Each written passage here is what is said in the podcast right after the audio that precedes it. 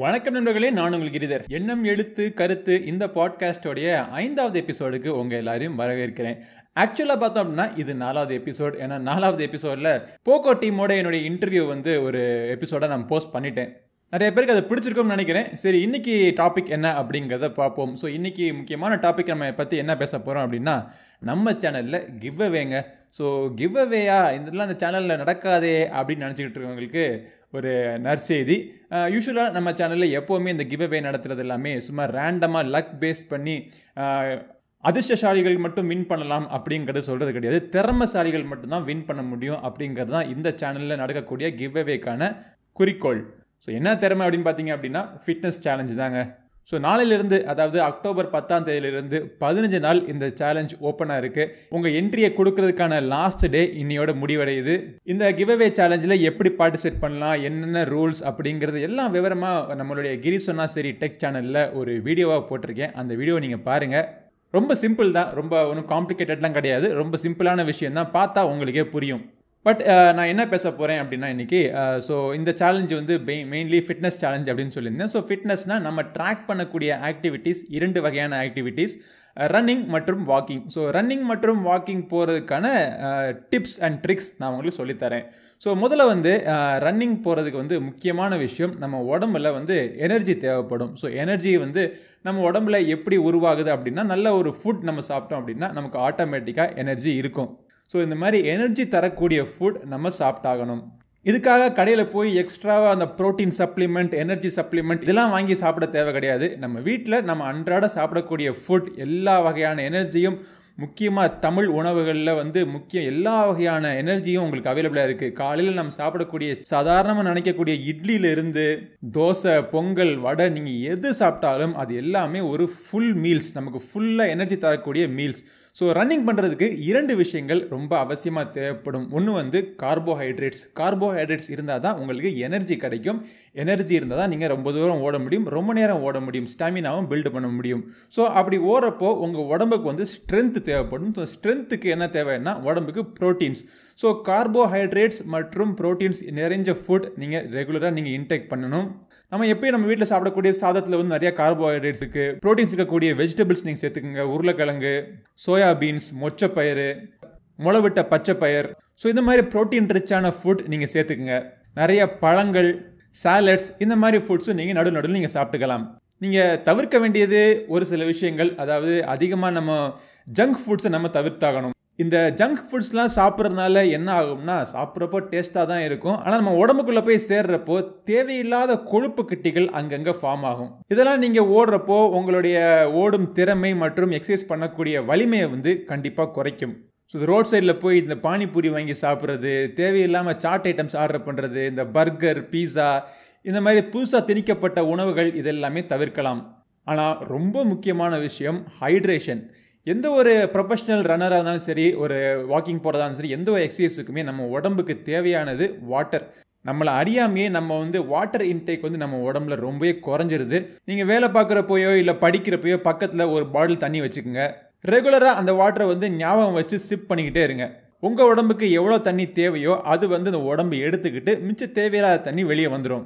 அதே மாதிரி நீங்கள் ரன்னிங் போகிறப்போவையோ ஜாகிங் போகிறப்பையோ ஒரு சின்ன ஒரு பாட்டில், ஒரு 500 ml பாட்டிலோ இல்லை ஒரு 300 ml பாட்டிலையோ அந்த பாட்டிலில் தண்ணி கையில் வச்சுக்கோங்க. ஒவ்வொரு 1 கிலோமீட்டரோ 1/2 கிலோமீட்டரோ ஒரு இன்டர்வல் கேப் நீங்களே செட் பண்ணிக்கிட்டு ஒரு சிப் தண்ணி நீங்கள் குடிச்சுக்கோங்க. இந்த தண்ணியில் எக்ஸ்ட்ராவாக வேறு எந்த விதமான சப்ளிமெண்ட்ஸும் நீங்கள் ஆட் பண்ண தேவை கிடையாது. ஸோ பட் வெறும் தண்ணி குடிக்கிறதுக்கு போர் அடிக்குது, அது இன்ட்ரெஸ்டிங் ஏதாச்சும் பண்ணலாம் அப்படின்னா லைம் ஜூஸ் போட்டுக்குங்க. லைம் ஜூஸில் வெறும் சுகர் மட்டும் போடாமல் லைட்டாக கொஞ்சம் சால்ட்டையும் சேர்த்துக்குங்க. சால்ட்டும் சுகரும் சேர்ந்து உங்கள் உடம்புக்கு நல்ல ஒரு ஹைட்ரேஷன் மற்றும் எனர்ஜி உங்களுக்கு கொடுக்கும். சரி, இவ்வளோ நேரம் வந்து என்ன சாப்பிடலாம் என்ன சாப்பிடக்கூடாது அப்படிங்கிறத பற்றி நம்ம பார்த்தோம். ஸோ இப்போ வந்து நீங்கள் ஜாகிங்கோ வாக்கிங்கோ போகிறப்போ எப்படி நீங்கள் போகலாம் அப்படிங்கிறத நான் சொல்கிறேன் உங்களுக்கு. முதல்ல ஒரு கம்ஃபர்டபுளான ட்ரெஸ் நீங்கள் வேர் பண்ணிக்கோங்க. காட்டன் வேரோ இல்லை ஸ்போர்ட்ஸ் வேரோ இல்லை ஆக்டிவ் ட்ரை ஃபிட் வேரோ எதுவாக இருந்தாலும் உங்களுக்கு எது கம்ஃபர்டபுளாக இருக்கோ அதை நீங்கள் வேர் பண்ணிக்கோங்க. முக்கியமான விஷயம், உங்களுக்கு கம்ஃபர்டபுளான ஒரு ஷூ நீங்கள் வேர் பண்ணிக்கோங்க. இப்படி நீங்கள் ரன்னிங்கோ வாக்கிங்கோ நீங்கள் போகிறப்போ முக்கியமான விஷயம் ப்ரீத்திங். உங்களுடைய ப்ரீத்திங் பேட்டர்ன் ரெகுலராக இருக்கணும். ஒரு பேட்டர்ன் நீங்கள் ஃபாலோ பண்ணணும். இதை நீங்கள் அப்சர்வ் பண்ணி இந்த பேட்டர்னை நீங்கள் ஃபாலோ பண்ணிங்க அப்படின்னா டெஃபினட்டாக பெட்டர் ரிசல்ட்ஸ் உங்களுக்கு கிடைக்கும். கண்ணா பின்னான்னு கண்டபடி மூச்சு விட்டு ஓடுறவங்களை நீங்கள் பார்த்துருப்பீங்க, ஆனால் அவங்களாம் ரொம்ப நேரம் ஓட முடியாது. ஒரு குறிப்பிட்ட தூரம் போனதுக்கப்புறம் மூச்சு வாங்கி மூச்சு திணறி நிற்கிறத நான் பார்த்துருக்கேன். ஸோ ப்ரீத்திங்க்கு அதிகமான முக்கியத்துவம் கொடுங்க. அதுக்கு அடுத்தபடியாக நீங்கள் முக்கியத்துவம் கொடுக்க வேண்டியது உங்கள் உடம்புடைய பாஸ்டர். தலையை நேர்பட வச்சுக்கோங்க. தலையை குனிஞ்சு தரையை பார்த்துக்கிட்டே ஓடணுங்கிற அவசியம் கிடையாது. நேராக நீங்கள் பாருங்கள். அப்போ தான் நீங்கள் தலையை நீங்கள் நேர் பண்ணுறப்போ உங்களுடைய ஸ்பைன் வந்து ஸ்ட்ரைட் ஆகும். ரன்னிங்கோ ஜாக்கிங்கோ போகிறீங்கன்னா ஃபிஸ்ட்டை க்ளோஸ் பண்ணிக்கிட்டு ஒரே மாதிரியே நீங்கள் போங்க. வாக்கிங் போனீங்க அப்படின்னா கையை கீழே ஃப்ரீயாக விட்டுட்டு ஸ்விங் பண்ணிவிட்டு ஒரே மாதிரி போங்க. மொபைல் ஃபோனை கையில் வச்சுக்கிட்டு நீங்கள் போகாதீங்க. முடிஞ்ச மட்டுக்கு மொபைல் ஃபோனை பாக்கெட்டில் வச்சுருங்க. ஸோ பாடியை ஸ்ட்ரைட்டாக வச்சுக்கிட்டு, ஸ்பைனை ஸ்ட்ரைட்டாக வச்சுக்கிட்டு, ஷோல்டரை லூஸாக விட்டுக்கிட்டு, கையை ஃபிஸ்ட்டை நீங்கள் டைட் பண்ணிக்கிட்டு உங்கள் ப்ரீத்திங்க்கு கான்ஷியஸான ஒரு ப்ரீத்திங் பேட்டர்னில் நீங்கள் போனீங்க அப்படின்னா டெஃபினட்டாக உங்களுக்கு நல்ல ரிசல்ட் கிடைக்கும். சரி, என்னால் வந்து 2 கிலோமீட்டர், 5 கிலோமீட்டர், 10 கிலோமீட்டர்லாம் ஓட முடியாது அப்படின்னு நினச்சிங்க அப்படின்னா பரவாயில்ல. உங்களால் எவ்வளோ ஓட முடியுதோ அவ்வளோ ஓடுங்க. உங்கள் உடம்பை வருத்திக்கிட்டு ஓடணும், எக்ஸசைஸ் பண்ணணும் அப்படிங்கிற அவசியம் கிடையாது. உங்களுக்கு எது கம்ஃபர்டபுளாக இருக்கோ அந்த டிஸ்டன்ஸ் ஓடுங்க. ஸோ இன்றைக்கி உங்களால் ஒரு 2.5 கிலோமீட்டர் ஓட முடிஞ்சிச்சு அப்படின்னா நாளைக்கு ஒரு 2.6 கிலோமீட்டர் கொஞ்சம் எக்ஸ்ட்ரா ஒரு 100 மீட்டர் போங்க. அதுக்கு அடுத்த நாள் எக்ஸ்ட்ரா ஒரு 200 மீட்டர் போங்க. ஸோ இந்த மாதிரி மெதுவாக ஒவ்வொரு நாளும் உங்களுடைய டிஸ்டன்ஸ் மற்றும் உங்களுடைய டியூரேஷனை இன்க்ரீஸ் பண்ணிக்கிட்டே வாங்க. ஓவர் நைட்டில் ஒபாமா மாதிரி நினச்ச உடனே நம்ம உசைன் போல்ட் ஆகிட முடியாது. இதை ஞாபகம் வச்சுக்கோங்க. மெதுவாக உங்களால் எவ்வளோ ஓட முடியுமோ அவ்வளோ ஓடுங்க. ஒவ்வொரு நாளும் உங்களுடைய அப்ஜெக்டிவை நீங்கள் இன்க்ரீஸ் பண்ணிக்கிட்டே வாங்க. ஓகே, இதெல்லாம் தான் ஸோ ரெகுலராக ரன் பண்ணக்கூடிய மக்களுக்கு நான் சொல்லக்கூடிய அட்வைஸ். பட் இன்றைய காலகட்டத்தை இன்றைக்கி முக்கியமாக தேவைப்படுற 2 விஷயங்கள் நான் உங்களுக்கு சொல்கிறேன். கண்டிப்பாக சோஷியல் டிஸ்டன்சிங் மெயின்டைன் பண்ணுங்கள். கூட்டம் அதிகமாக இருக்கிற பகுதிகளுக்கு ஜாகிங்கோ வாக்கிங்கோ இல்லை நடந்து எட்டி கூட அந்த பக்கம் பார்க்காதீங்க. ஆள் நடமாட்டம் கம்மியாக இருக்கிற இடத்துல நீங்கள் ஓடுங்க. பட் அந்த மாதிரி போகிறப்போ உங்களுடைய சேஃப்டி ரொம்ப முக்கியம். ஹெல்த்துக்காக சேஃப்டியை விட்டுற முடியாது, சேஃப்டிக்காக ஹெல்த்தையும் விட்டுற முடியாது. ஸோ 2 இருக்கிற மாதிரி ஒரு கம்ஃபர்டபுளான இடத்துக்கு நீங்களே சூஸ் பண்ணி உங்கள் ஜாகிங்கோ வாக்கிங்கோ நீங்கள் பண்ணுங்கள். வாக்கிங் போகிறவங்க மாஸ்க் போட்டுட்டு வாக்கிங் போகலாம். மாஸ்க் போட்டுக்கிட்டே ஜாகிங் போகிறது அப்படிங்கிறது வந்து கொஞ்சம் கஷ்டமான விஷயம். ஏன்னா மூச்சு அதிகமாக வாங்குறப்போ அந்த மாஸ்க் போடுறது வந்து கஷ்டமாக இருக்கும். ஸோ ரன்னிங் போகிறவங்க மாஸ்க் கையில் வச்சுக்கோங்க. ஸோ எதுக்கு யாராச்சும் வந்தாங்கன்னா அவங்க ஒரு 100 மீட்டர், 200 மீட்டர் டிஸ்டன்ஸ் உங்ககிட்ட நெருங்கி வர்றப்போ டக்குன்னு மாஸ்க்கை போட்டுக்கங்க. அவங்க தள்ளி போனதுக்கப்புறம் நீங்கள் மாஸ்க் இறக்கிடுங்க. இதோட சேர்த்து நீங்கள் வீட்டுக்கு வந்ததுக்கப்புறமா உங்கள் கை கால்களை முழுசாக சுத்தமாக சோப் போட்டு நல்லா கழுவி அலமிக்குங்க. நீங்கள் வெளியே போக யூஸ் பண்ணக்கூடிய அந்த ஷூவையும் கீழே நல்லா டெட்டால் வச்சு கழுவி காய வச்சுருங்க. ஸோ இந்த கிரிசோனாசரி ஃபிட்னஸ் சேலஞ்சில் கலந்துக்கிறதுக்கான முக்கியமான நோக்கம் கண்டிப்பாக இந்த கிஃப்ட் வின் பண்ணுறது கிடையாது. ஸோ உங்களுடைய உடம்பை ஃபிட்னஸாக வச்சுக்கிறது தான் முக்கியமான விஷயம். ஸோ யார் வேணால் கலந்துக்கலாம். ஸோ வயது வரம்புன்னு பார்த்தீங்க அப்படின்னா 16 வயசுலேருந்து 50 வயசுக்கு உள்பட்டவர்கள் மட்டுமே இந்த சேலஞ்சில் கலந்துக்க முடியும். இதுக்கு அப்பாற்பட்டவங்களை வந்து இந்த கொரோனா டைம்ஸில் அவங்களுக்கு அதிகமான ரிஸ்க் இருக்கிறதுனால அதுக்கு அவங்கள நான் எக்ஸ்போஸ் பண்ண விரும்பலை. அதுதான் காரணம். சரி, ஏற்கனவே சொன்ன மாதிரி இந்த கிவ்அவேல எப்படி கலந்துக்கிறது, என்னென்ன ரூல்ஸ், என்னென்ன ரெகுலேஷன்ஸ் அப்படின்னு தெரிஞ்சுக்கிறதுக்கு நம்ம சேனலில் ஒரு வீடியோ போட்டிருக்கேன். அந்த வீடியோ நீங்கள் பார்த்தீங்கனாலே உங்களுக்கே தெரியும். சரி, இந்த வாரம் டெக் செய்திகள் என்னென்ன அப்படிங்கிறத பார்ப்போம். ஸோ டெக்டோபர் அப்படிம்பாங்க. இந்த அக்டோபர் மாதம் பிறந்த உடனே எக்கச்சக்கமான டிவைஸ் வேர்ல்டு வைடாக லான்ச் ஆகும். முக்கியமான காரணம் என்னென்னா இந்தியாவில் வந்து தீபாவளி ஃபெஸ்டிவல் சீசன். ஸோ எல்லார் கையிலையும் ஏதாச்சும் போனஸ் காசு ஏதாச்சும் வரும். ஸோ அதை வச்சு நிறையா பொருட்களை வித்தரலாம் அப்படிங்கிற நோக்கத்தோட நிறையா ப்ராடக்ட்ஸ் லான்ச் பண்ணுவாங்க. வேர்ல்டு வைடும் பார்த்தோம் அப்படின்னா இந்த நவம்பர் மாதம் இந்த பிளாக் ஃப்ரைடே அந்த மாதிரி பல சேல்ஸ்லாம் வரும். ஸோ அதுக்காகவும் பல ப்ராடக்ட்ஸ் லான்ச் பண்ணுவாங்க. ப்ராடக்ட்ஸ் லான்ச் பண்ணுறது மட்டும் கிடையாது, ஏற்கனவே லான்ச் பண்ண ப்ராடக்ட்ஸ்க்கு எக்கச்சக்கமாக சேல்ஸும் போடுவாங்க. அதே மாதிரி நம்மளுடைய அமேசான், ஃப்ளிப்கார்ட்லாம் ரெகுலராக சேல்ஸ் போட்டுக்கிட்டே இருக்காங்க. ஸோ இந்த சேல்லலாம் என்னென்ன பொருட்கள்லாம் வாங்கலாம் அப்படிங்கிறத எப்பயும் போல் சேல் நடக்கிற டயத்தில் நம்மளுடைய ட்விட்டர் அக்கௌண்ட்டில் ஃபாலோ பண்ணுங்கள். கிரிசோனா சரி ஐடி ட்விட்டர் அக்கௌண்ட்டில் ஃபாலோ பண்ணுங்கள். இந்த பொருட்கள்லாம் சேலில் வர்றப்போ அதை வாங்கலாமா வேணாமா அப்படிங்கிறத லிங்க்கோட நாங்கள் அப்டேட் பண்ணிக்கிட்டே இருக்கேன் ரெகுலராக. ஸோ இப்போ புதுசாக லான்ச் ஆக போகிற ப்ராடக்ட்னு பார்த்தோம் அப்படின்னா இப்போது பிக்சல் 4a இந்தியாவுக்கு வருது. ஸோ பிக்சல் 5 இந்தியாவுக்கு வரலை, ஆனால் பிக்சல் 4a இந்தியாவுக்கு வருதுன்னு சொல்லிட்டு கன்ஃபார்ம் பண்ணிட்டாங்க. இது வந்து ஃப்ளிப்கார்ட்டில் பிரத்யேகமாக அவைலபிளாக இருக்கும். இதோடைய விலை என்னன்னு பார்த்தோம் அப்படின்னா 29,999 ரூபா. ஸோ 30,000 ரூபாய்க்கு பிக்சல் 4a டிவைஸ் இந்தியாவில் லான்ச் பண்ணுறாங்க. ஸோ இது தவிர லான்ச் ஆஃபர்ஸ்லாம் வேறு நிறையா இருக்கும். பிக்சல் வந்து இவ்வளோ ப்ரைஸுக்கு ஒரு நல்ல ஒரு காம்படிட்டிவான ப்ரைஸில் அவங்க லான்ச் பண்ணியிருக்காங்க இந்தியாவில். ஸோ ரொம்ப ரொம்ப வரவேற்கத்தக்க விஷயம். ஸோ இதுக்கு முன்னாடி லான்ச் ஆன பிக்சல் 3a கூட எந்த ப்ரைஸுக்கு அவங்க லான்ச் பண்ணல. ஸோ டெஃபினெட்லி நல்ல ஒரு மொபைல் ஃபோன், நல்ல ஒரு ப்ரைஸ் பாயிண்டில் பிக்சல் மொபைல் ஃபோன்ஸ்னு வச்சு பார்க்குறப்போ நல்ல ஒரு ப்ரைஸ் பாயிண்ட்ஸில் அவங்க லான்ச் பண்ணியிருக்காங்க. அக்டோபர் 16ஆம் தேதியிலிருந்து ஃப்ளிப்கார்ட்டில் இந்த பிக்சல் 4a அவைலபிளாக இருக்கும். வாங்கினா நீங்கள் வாங்கிக்கலாம். அமேசானில் கிரேட் இண்டியன் ஃபெஸ்டிவல் 2020 அப்படிங்கிற ஒரு sale period, festival sale period நடக்க போகுது. ஸோ இந்த சேல் பீரியடில் OnePlus 8, 8 Pro, OnePlus Nord இந்த மாதிரி மொபைல் ஃபோனுக்குலாம் எக்கச்சக்கமான டிஸ்கவுண்ட் நம்ம எதிர்பார்க்கலாம். OnePlus 8 பேஸ் பேரியண்ட் வந்து கிட்டத்தட்ட 36,000 ரூபாய்க்கு நம்ம எதிர்பார்க்கலாம். அதே மாதிரி OnePlus 8 Pro வந்து 40,000 ரூபாய்க்கும் கம்மியான ப்ரைஸ் ரேஞ்சில் நம்ம எதிர்பார்க்கலாம். OnePlus Nordே பார்த்தோம் அப்படின்னா 8GB வேரியண்ட் கூட 25,000 ரூபாய்க்கு நம்ம எதிர்பார்க்கலாம். OnePlus 70, 70 Proலாம் இன்னமும் ஒத்துக்கிட்டு இருக்காங்க. ஸோ அதுக்கான டிஸ்கவுண்ட்டும் நம்ம எதிர்பார்க்கலாம். ஸோ OnePlus 80 விரைவில் இந்தியாவுக்கு வரப்போகுது. ஸோ அதுக்கு முன்னாடி ஏற்கனவே அவங்க வச்சுருக்கிற எல்லா டிவைஸுக்கும் பார்த்தீங்கன்னா நிறையா டிஸ்கவுண்ட்லாம் போட்டு அவங்க சேல் பண்ணுவாங்க. ஸோ அவங்க மட்டும் கிடையாது, இப்போது ஆப்பிள்லேருந்து ஐஃபோன் 12 வரப்போகுது. ஸோ ஐஃபோன் 12 வரப்போகிறதுக்கான காரணத்தினால ஐஃபோன் 11லேயும் நம்ம டிஸ்கவுண்ட் நம்ம எதிர்பார்க்கலாம். முக்கியமாக அமேசானுடைய சேல் பீரியடில் ஐஃபோன் 11க்கான பேஸ் வேரியண்ட்டுடைய ப்ரைஸ் 50,000 ரூபாய்க்கும் கம்மியான ப்ரைஸில் நம்ம எதிர்பார்க்கலாம். அப்படி வந்துச்சு அப்படின்னா நான் கூட ஒன்று வாங்கலான்னு இருக்கேன். வீட்டில் வந்து அம்மாவுக்கு வந்து ஐஃபோன் SE 2020 வாங்கி கொடுத்தேன். ஸோ வாங்கினதுலேருந்து அப்பா வந்து எனக்கு மட்டும் என்னடா ஓட்ட ஃபோனை கொடுத்துட்டு அவங்க அம்மா ஃபோன் கொடுத்து சூப்பரான ஃபோன் வாங்கி கொடுத்துட்டே அப்படிங்கிறாரு. ஓட்ட ஃபோன்னு அவர் சொல்கிறது ஒன்றும் கிடையாதுங்க. ரியல்மியோடைய XT யூஸ் பண்ணிகிட்டு இருக்காரு. அதுவும் நல்ல ஃபோன் தான். அந்த ஃபோனே வந்து ஐஃபோனை பார்த்ததுக்கப்புறம் அவருக்கு ஓட்ட ஃபோனாக தெரியுது. ஸோ 50,000 ரூபாய்க்கு கம்மியான ப்ரைஸில் ஐஃபோன் 11 லான்ச் பண்ணாங்க அப்படின்னா நான் வாங்க போகிறேன். ஸோ நீங்கள் வாங்க போகிறீங்களா அப்படிங்கிறத நீங்கள் முடிவு பண்ணிங்க. சாம்சங் கேலக்ஸி S10 விலையுமே நல்லா குறைச்சி ஒரு 40,000 ரூபாய்க்கு கம்மியான ப்ரைஸில் இந்த அமேசான் கிரேட் இண்டியன் ஃபெஸ்டிவலில் அவங்க லான்ச் பண்ண போகிறாங்க. ஸோ எக்கச்சக்கமான டிஸ்கவுண்ட், சூப்பரான மொபைல் ஃபோன்ஸ்லாம் அவங்க லான்ச் பண்ணுறாங்க. என்ன தான் சூப்பரான மொபைல் ஃபோனாக இருந்தாலும் அந்த மொபைல் ஃபோனில் ஒரு நல்ல ரெகுலரான ஆண்ட்ராய்டு அப்டேட் வரலைன்னா அது என்ன ஃபோன் அப்படின்னு நம்ம கேள்வி எழுப்புவோம். ஸோ அதுக்கேற்றாப்புல HMDயோடைய நோக்கியா மொபைல் ஃபோன்ஸ் எல்லா ஃபோன்ஸுக்குமே ஆண்ட்ராய்டு 11 கண்டிப்பாக வருது அப்படின்னு சொல்லிட்டாங்க. அது வர்றதுக்கான லிஸ்ட்டையும் அவங்க லான்ச் பண்ணிட்டாங்க.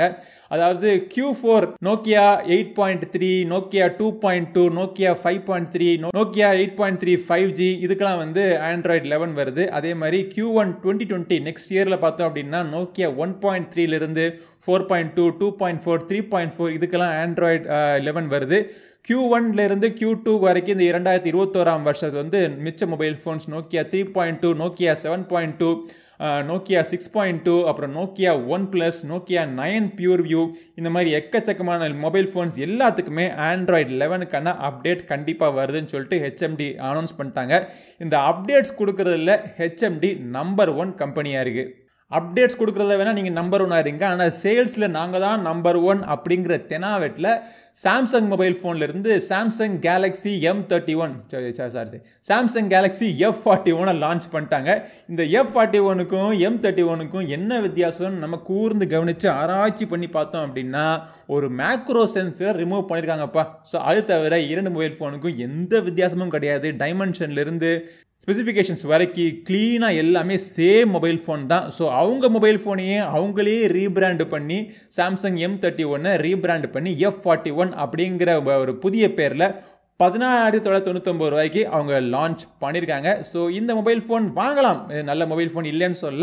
ஆனால் என்ன பிரச்சனை அப்படின்னா இவங்க ஒரே ப்ராசஸரை வச்சு ஒரு 2 வருஷமாக ஓட்டிக்கிட்டு இருக்காங்க. ப்ராசஸரை மாற்றுவாங்களான்னு பார்த்துக்கிட்டு நம்மளும் வெயிட் பண்ணி பார்த்துக்கிட்டு தான் இருக்கோம். மாத்திர மாதிரி தெரியல. லைட்டாக இந்த M51 நாங்கள் Snapdragon பக்கம் சாயிற மாதிரி தெரிஞ்சிச்சு. ஆனால் திருப்பி பார்த்தோம் அப்படின்னா F41 அப்படின்னு சொல்லிட்டு தேவையில்லாமல் ஒரு A சீரிஸ் இருக்குது, M சீரிஸ் இருக்குது, நல்லா தானே போயிட்டுருக்கு. எதுக்குப்பா திடீர்னு புது F சீரிஸை போட்டு நம்மளை கன்ஃபியூஸ் பண்ணுறீங்க? நம்மளை கன்ஃபியூஸ் பண்ணி ஒரு வின் பண்ணணும் அப்படிங்கிற ஒரு குறிக்கோளோடைய இந்த சாம்சங் மற்றும் இந்த ரியல்மி இருக்காங்க போல். சரி, OnePlusனுடைய OnePlus 8T இப்போது இந்தியாவில் லான்ச் ஆக போகுது. ஸோ இந்த மொபைல் எப்படி இருக்கும்னு பார்த்தோம் அப்படின்னா இஷான் அகர்வால் அவர் வந்து ட்விட்டரில் வந்து இந்த மாதிரி பல விஷயங்களை வந்து லீக் பண்ணிகிட்டே இருப்பார். ஸோ அவர் லீக் பண்ணியிருக்காரு. இதோடைய க்ரீன் கலர் அதோடைய சூப்பராக இருக்குது, அக்வாமேரியன் க்ரீன் கலர் அப்படிங்கிறாங்க. ஸோ அந்த க்ரீன் கலர் ஃபார்மேட்டில் OnePlus 8T இப்படி தான் இருக்கும் அப்படின்னு சொல்லிட்டு ஒரு ஃபோட்டோவை அவர் லீக் பண்ணியிருக்காரு. பின்புறத்தில் பார்த்தோம் அப்படின்னா சாம்சங்னுடைய டாப் எண்டோட கேமரா மொபைல் மாடியூல்லாம் எப்படி இருக்குமோ அதே மாதிரி கேமரா மாடியூல்லாம் வச்சு மொபைல் ஃபோன் பார்க்குறதுக்கு தூளாக இருக்குது. அதுவும் முக்கியமாக அந்த கலர் சூப்பராக இருக்குது. பட் ஏற்கனவே நமக்கு தெரிஞ்ச விஷயம் என்னென்னா இந்த OnePlus 8T வந்து 120 Hz ரெஃப்ரெஷ் கொண்டு ஒரு டிஸ்பிளே கொடுப்பாங்க. அது மட்டும் இல்லை 65 Watts சார்ஜரும் பாக்ஸுக்குள்ளேயே கொடுப்பாங்க அப்படின்னு தெரிஞ்ச விஷயம்தான். ஸோ இதெல்லாம் தவிர OnePlus 8க்கும் OnePlus 8Tக்கும் என்ன வித்தியாசம் அப்படிங்கிறத நம்ம பொறுத்திருந்து பார்ப்போம். நம்ம சேனலில் இந்த மொபைல் ஃபோனுக்கான அன்பாக்சிங் மற்றும் ரிவ்யூ எக்கச்சக்கமான வீடியோஸ் தொடர்ந்து வந்துக்கிட்டே இருக்கும். நீங்கள் மறக்காமல் அதெல்லாம் மிஸ் பண்ணாமல் பார்க்குறதுக்கு நம்ம கிரி சொன்னா சரி டெக் சேனல் சப்ஸ்கிரைப் பண்ணிவிடுங்க. ஸோ ஒன் ப்ளஸ்னுடைய இன்னொரு mobile phone one plus Nord அப்படிங்கிற மொபைல் ஃபோனை அவங்க இந்த வருஷத்துடைய முற்பகுதியில் லான்ச் பண்ணாங்க. ஸோ போதிய வரவேற்பு இல்லாட்டியும் இந்த மொபைல் ஃபோனுக்கான next version one plus Nord N10 5G அப்படிங்கிற ஒரு புதிய மொபைல் ஃபோன் M10 மகன் மாதிரி இருக்குது. ஸோ இந்த மொபைல் ஃபோனை அவங்க லான்ச் பண்ண போகிறாங்க. அது எப்போ லான்ச் பண்ண போகிறாங்க அப்படின்னா அதே மாதிரி இந்த வருஷத்துடைய அக்டோபர் கடைசியில் நமக்கு தெரிய வரும் எப்போ லான்ச் பண்ண போகிறாங்க அப்படின்னு சொல்லிட்டு. ஸோ அந்த மொபைல் ஃபோனுக்கு நம்ம வெயிட் பண்ணி பார்ப்போம். Xiaomi தரப்புலேருந்து அவங்களுடைய ஆடியோ ப்ராடக்ட்ஸ் எக்கச்சக்கமாக இந்தியாவில் லான்ச் பண்ணிக்கிட்டே இருக்காங்க. ஸோ ஏற்கனவே ஒரு TWS MI truly wireless earphones அவங்க லான்ச் பண்ணாங்க. ஸோ அதனுடைய next version MI TWS earphones 2 அப்படிங்கிற நெக்ஸ்ட் வெர்ஷன் 14.2mm டிரைவர்ஸோட டூயல் மைக்ரோஃபோன்ஸோட கால்ஸ் பேசுகிறதுக்கு நாய்ஸ் கேன்சலிங்கோட இந்த இயர்ஃபோன்ஸ் இந்தியாவில் லான்ச் பண்ண போகிறாங்க. மிக விரைவில் லான்ச் பண்ண போகிறாங்க. அது வந்து TWS நெக்பேண்ட் டைப்பில் ரெட்மி சோனிக் பாஸ் அப்படின்னு ஒரு நெக்பேண்ட் டைப் ஆஃப் இயர்ஃபோன்ஸ் அவங்க இந்த வாரம் லான்ச் பண்ணியிருக்காங்க. இதனுடைய விலை 999 rupees. ஸோ இந்த விலைக்கு அதோடைய பேரில் வந்து சோனிக் பாஸ் பஞ்சி பேஸ்லாம் இருக்குதுன்னு அவங்க சொன்னாலும் நான் பார்த்த வரைக்கும் ரிவ்யூஸ்லாம் பேஸ் பத்தலை அப்படின்னு தான் பல ரிவ்யூவர்ஸ் சொல்லியிருந்தாங்க. பட் ஆனால் நல்ல ஒரு ப்ரைஸ் ரேஞ்சில் அவங்க லான்ச் பண்ணியிருக்காங்க. ஸோ இதோடு சேர்த்து இன்னொரு ஒரு ட்ரூலி வயர்லெஸ் அவங்களுடைய ரெட்மி இயர்பட்ஸ் உடைய 2C அப்படிங்கிற ஒரு மாடல் ஒரு இயர்பட்ஸையும் அவங்க லான்ச் பண்ணியிருந்தாங்க. இப்போது பிக்சலினுடைய 4a லான்ச் பண்ண போகிறாங்கன்னு சொன்னேன் பார்த்தீங்களா. ஸோ அதே மாதிரி அதோடு சேர்த்து ஸோ அவங்களுடைய ஸ்மார்ட் ஸ்பீக்கர்ஸ் நெஸ்ட் ஸ்பீக்கரையும் அவங்க லான்ச் பண்ண போகிறாங்க. அதோடைய விலை கிட்டத்தட்ட ஒரு 7000 ரூபாய்க்கு அவங்க லான்ச் பண்ண போகிறாங்க. பட் அதை விட எனக்கு தெரிஞ்சு ஒரு என்ட்ரி லெவலில் ஸ்மார்ட் ஸ்பீக்கர் நீங்கள் வாங்கணும்னு நினச்சிங்கன்னா Xiaomi ஏற்கனவே லான்ச் பண்ண MI ஸ்மார்ட் ஸ்பீக்கர்ஸ் பெஸ்ட்டாக எனக்கு தோணுது. அதுக்கான ரிவ்யூ நம்ம சேனலில் ஏற்கனவே நம்ம போட்டாச்சு. ஒரு 3500 ரூபாய்க்கு ப்ரைஸ் ரேஞ்சில் ஒரு ஸ்மார்ட் ஸ்பீக்கர், சூப்பரான ஸ்மார்ட் ஸ்பீக்கர் Xiaomi தரப்புலேருந்து லான்ச் பண்ணியிருக்காங்க.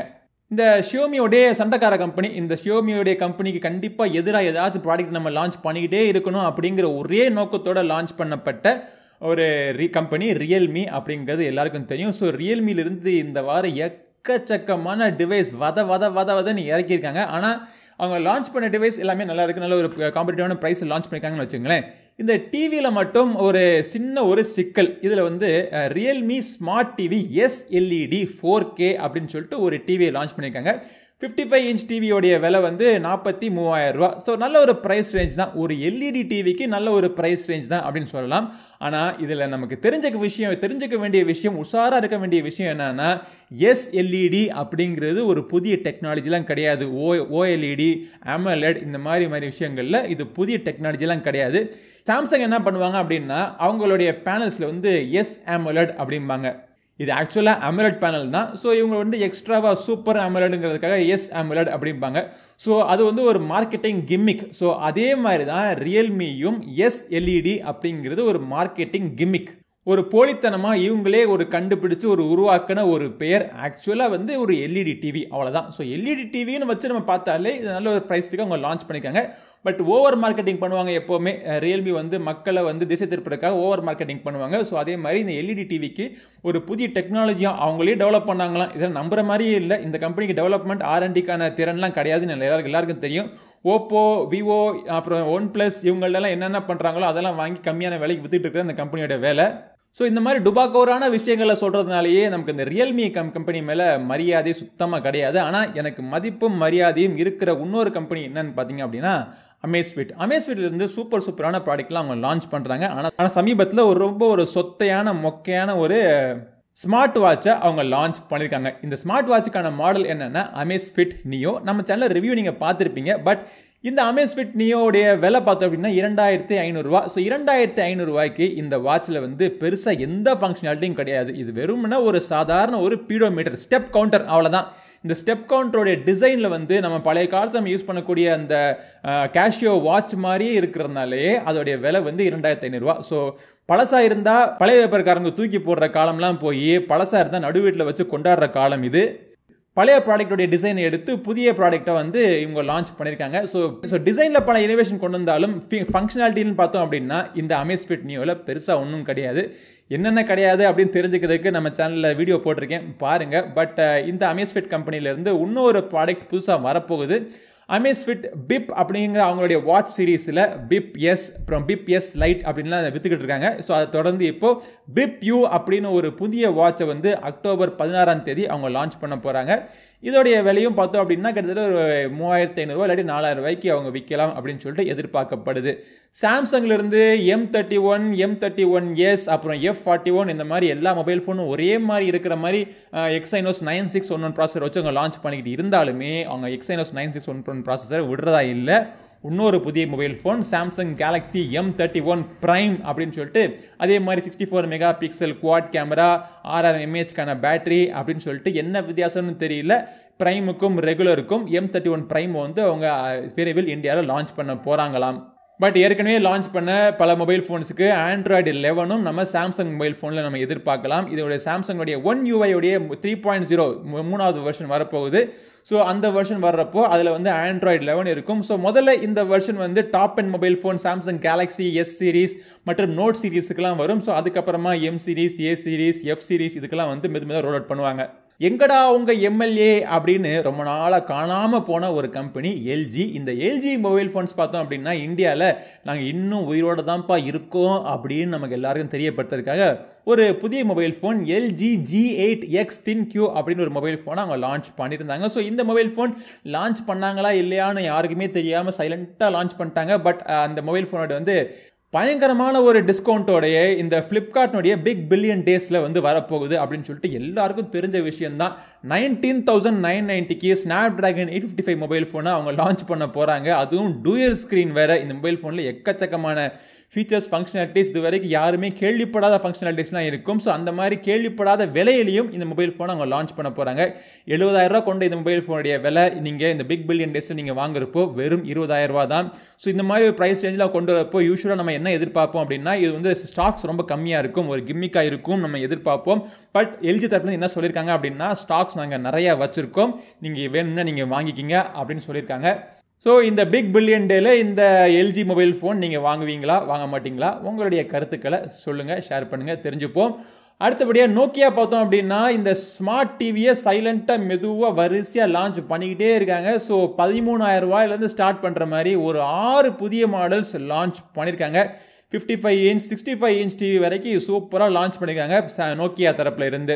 பட் இதை விட சூப்பரான ஒரு ப்ராடக்ட் என்ன லான்ச் ஆகிருக்கு அப்படின்னா ஹானர்லேருந்து ஹானர் வாட்ச் ES மற்றும் ஹானர் வாட்ச் ES ப்ரோ அப்படின்னு சொல்லிட்டு 2 வாட்ச் அவங்க லான்ச் பண்ணியிருக்காங்க. அதுலேயும் முக்கியமாக இந்த ஹானர் வாட்ச் ES அப்படிங்கிறது பார்க்குறதுக்கு நல்ல லுக்காக இருக்குது. யூஸ்வலாக வாட்ச் எல்லாம் ஸ்மார்ட் வாட்ச்லாம் ஸ்கொயர் ஃபார்மேட்டில் இருக்கும். இது கொஞ்சம் ரெக்டாங்குலாக எக்ஸ்ட்ரா ஸ்க்ரீன் ரியல் எஸ்டேட்டோட எல்லா ஃபங்க்ஷனாலிட்டிஸும் கொண்ட இந்த AMOLED டிஸ்பிளேயோட SPO2 மானிட்டரிங்கோட இந்த வாட்ச் பார்த்திங்க அப்படின்னா 7,500 ரூபாய்க்கு இங்கே லான்ச் பண்ணியிருக்காங்க. இன்றைக்கி மார்க்கெட்டில் இருக்கக்கூடிய எல்லா smart watch, smart bands, fitness வேரபிள்ஸ்லாம் நம்ம கம்பேர் பண்ணி பார்க்குறப்போ ஹானர் கம்பெனிலேருந்து வரக்கூடிய ஃபிட்னஸ் பேண்ட்ஸ் மற்றும் வாட்சஸ்லாம் அவருடைய அக்யூரசி சூப்பராக இருக்கும்.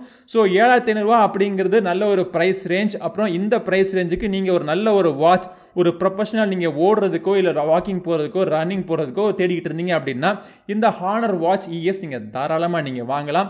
நம்ம சேனலில் எப்படியும் இந்த வாட்சுக்கான ரிவ்யூ நம்ம போட போகிறது கிடையாது. பட் கான்ஃபிடென்ட்டாக இருக்க நல்ல வாட்ச் தான் இருக்கும் அப்படின்னு சொல்லிட்டு மோட்டோரோலா கம்பெனிலேருந்து அவங்க ஏற்கனவே சூப்பரான மொபைல் ஃபோன்ஸ்லாம் எல்லாமே சூப்பர் கிடையாது, சில சொத்தையும் லான்ச் பண்ணியிருக்காங்க.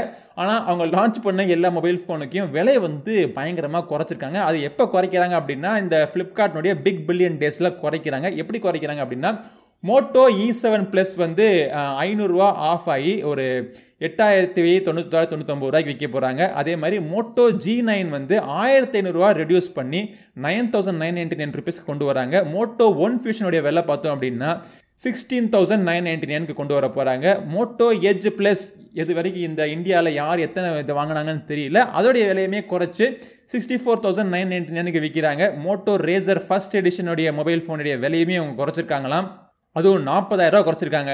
40,000 ரூபா குறைச்சாலும் இந்த மொபைல் ஃபோனை வாங்குற விலையில் இல்லையப்பா. சரி, ஆனால் இந்த மோட்டோ G9 சூப்பராக இருக்குது. 10,000 ரூபாய்க்கு ப்ரைஸ் செக்மெண்ட்டில் ஸ்னாப்ட்ராகன் 662 மற்றும் 5000 mAh பேட்டரி கொண்ட இந்த 48 mega pixel triple camera system கொண்ட இந்த மோட்டோ G9 நல்ல ஒரு சாய்ஸ். ஸோ இந்த வாரம் நியூஸ்லாம் பார்த்தீங்க அப்படின்னா சும்மா சூப்பராக இருக்குது. இந்த அக்டோபர் மாதம் ஸ்டார்ட் கூட ஆகலை, அதுக்குள்ளேயே இவ்வளோ ப்ராடக்ட்ஸ் அவங்க லான்ச் பண்ணியிருக்காங்க, இவ்வளோ சேல், இவ்வளோ விஷயங்கள் நம்ம தெரிஞ்சுக்க வேண்டியதாக இருக்குது. இந்த அக்டோபர் மாதம் போக போக ரொம்ப ரொம்ப சுவாரஸ்யமாக இருக்கும்னு நினைக்கிறேன்.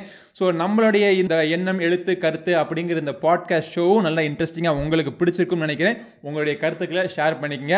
அடுத்த எபிசோடில் உங்களை மீண்டும் சந்திக்கும் வரை உங்களிடமிருந்து விடைபெறுவது உங்கள் நண்பன் கிரிதர். வாழ்க தமிழ், வளர்க பாரதம். நன்றி, வணக்கம். We'll get it up. We'll get it up. We'll get it up. We'll get it up. We'll get it